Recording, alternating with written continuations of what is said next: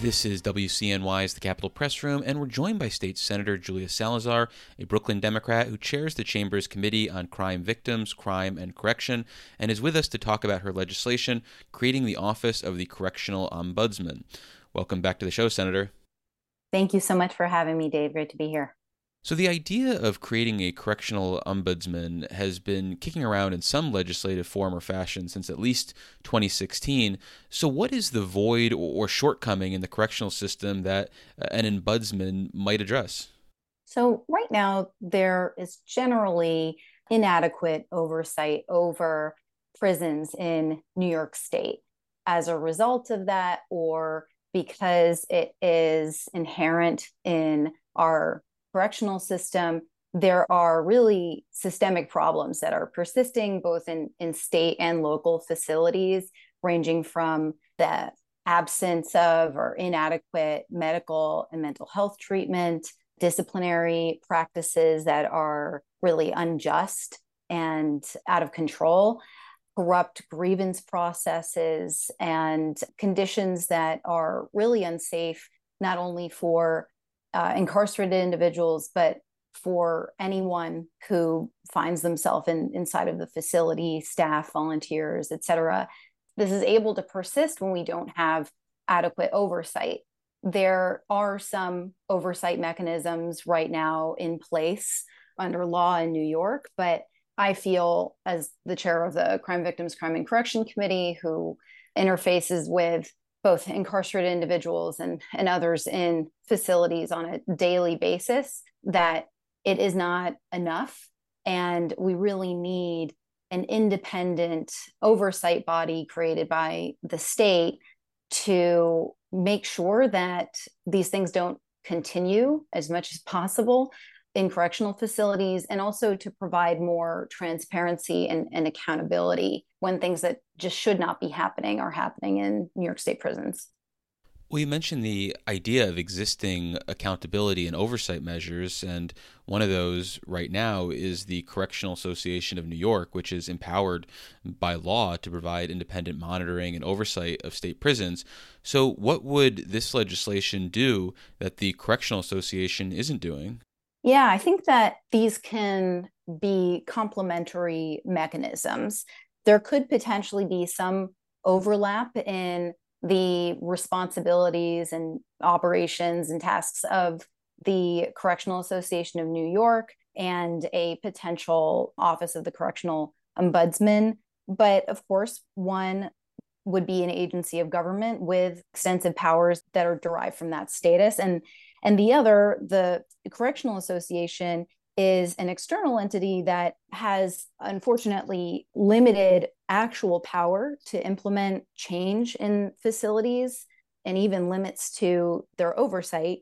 But they do have the power that comes from being independent of the government itself. So I really think that together, both of these, jointly and separately, can create and enforce real accountability in jails and prisons if we create that.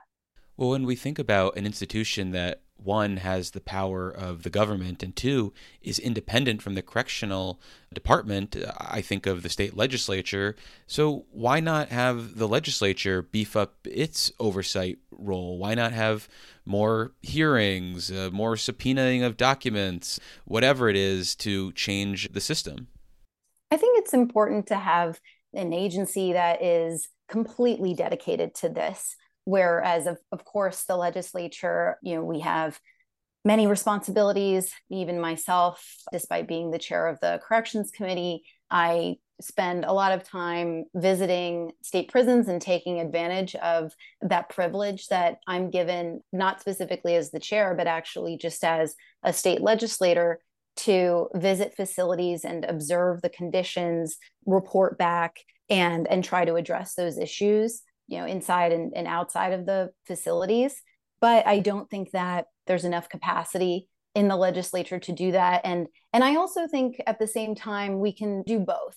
It is urgent that we have more public hearings and opportunities to get those who are responsible for conditions in our in our jails and prisons on the record and inform the public about what is going on in correctional facilities but having an office of the correctional ombudsman would actually assist us in doing that by making reports available to the public and to the legislature um, and to the executive to foster more more openness and, and shared responsibility. Well, before we move on, let me reintroduce you for listeners just joining us. This is WCNY's The Capitol Press Room, and we're speaking with State Senator Julia Salazar, a Brooklyn Democrat who sponsors legislation creating the Office of the Correctional Ombudsman. You mentioned the idea of the capacity of the legislature. So, when you think about this new office, what is the amount of staff and resources that it would need uh, in order to be uh, effective? That's unclear to me at this moment. I anticipate that implementation will result in uh, fiscal savings actually for the state long term because the ideal function of an office of the correctional ombudsman would result in fewer injuries, violations of human rights um, in our state prisons that currently result in court verdicts and, and settlements against the state pretty frequently to not have those situations. Of course you know there's the human interest in in not seeing conditions like that persist but i also think that you know we would see a cost savings. However of course initially creating a new agency is going to have a cost and that's something that we should be working out with the executive chamber when we're negotiating the state budget and, and trying to make a fiscal plan for the state. So that's really to be determined. But uh, we're having ongoing discussions to make sure that if we were to create an office like this, that it has the resources that it really needs in order to do the job well. That's been a, an issue in the past with the existing mechanisms for overseeing correctional facilities, um, and that's something that that shouldn't continue because it's part of the problem. What do you think of the idea that the failings in the correctional system that you're hoping an ombudsman could address are essentially built into the fabric of the prison system, and the only way to address them is not with an outside entity, but by rebuilding the corrections infrastructure essentially from scratch? I think we can do both. Um, of course, it is a much more daunting endeavor to completely rebuild the correction system from scratch while also simultaneously taking care of public safety and the needs of everyone who interacts with the correction system from people who are convicted of crimes and their families, um, as well as crime victims and survivors. So that's something that we should always be talking about to really transform the system and I do see the problems in the system as systemic. However, I think we're unable to even begin doing that um, if we have inadequate transparency and, and accountability. And that's really what is immediately lacking and issues that could potentially be immediately addressed by creating an, an agency like this that is solely responsible for addressing that but I really think that we can do both and and and in fact that it's our responsibility as legislators to do both and then even to go steps further there's a lot of other policy ideas for improving conditions in facilities passing the halt solitary confinement act was just one example of that but there are constantly ongoing efforts to try to make sure that when somebody is in the state's care that they're actually treated humanely. And unfortunately, that is too often not the case in our state prisons. Would the mandate of the new office extend to addressing concerns of prison officials, whether it's corrections guards or people higher up the food chain?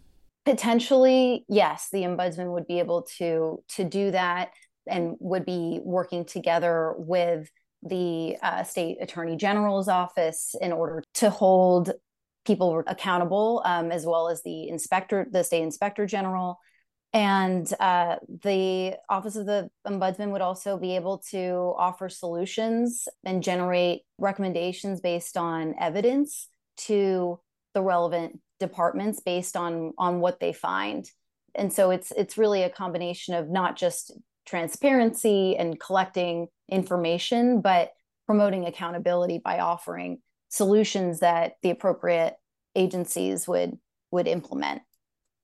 Well, finally, do you have any ideal candidate in mind to lead this effort, whether it's a specific person or the qualities that might make the right leader for this type of effort?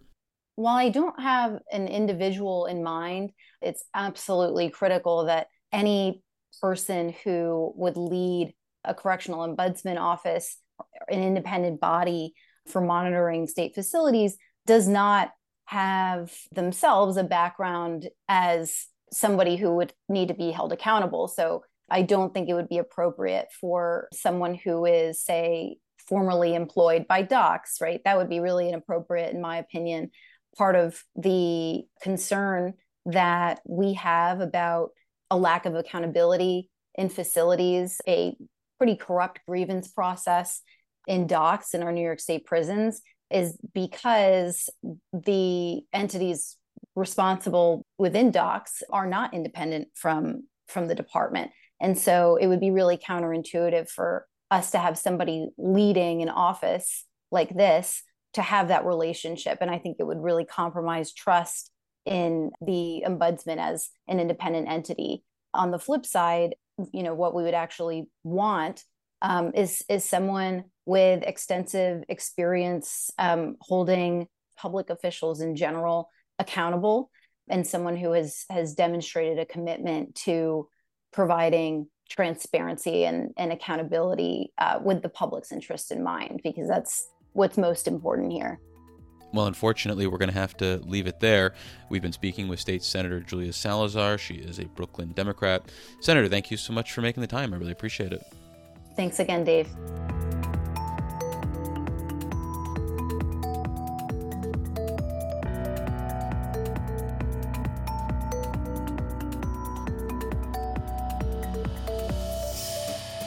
Support for the Capitol Press Room provided by the New York State AFL CIO, a federation of 3,000 unions fighting for working people by keeping New York State union strong. Visit unionstrongny.org for more information.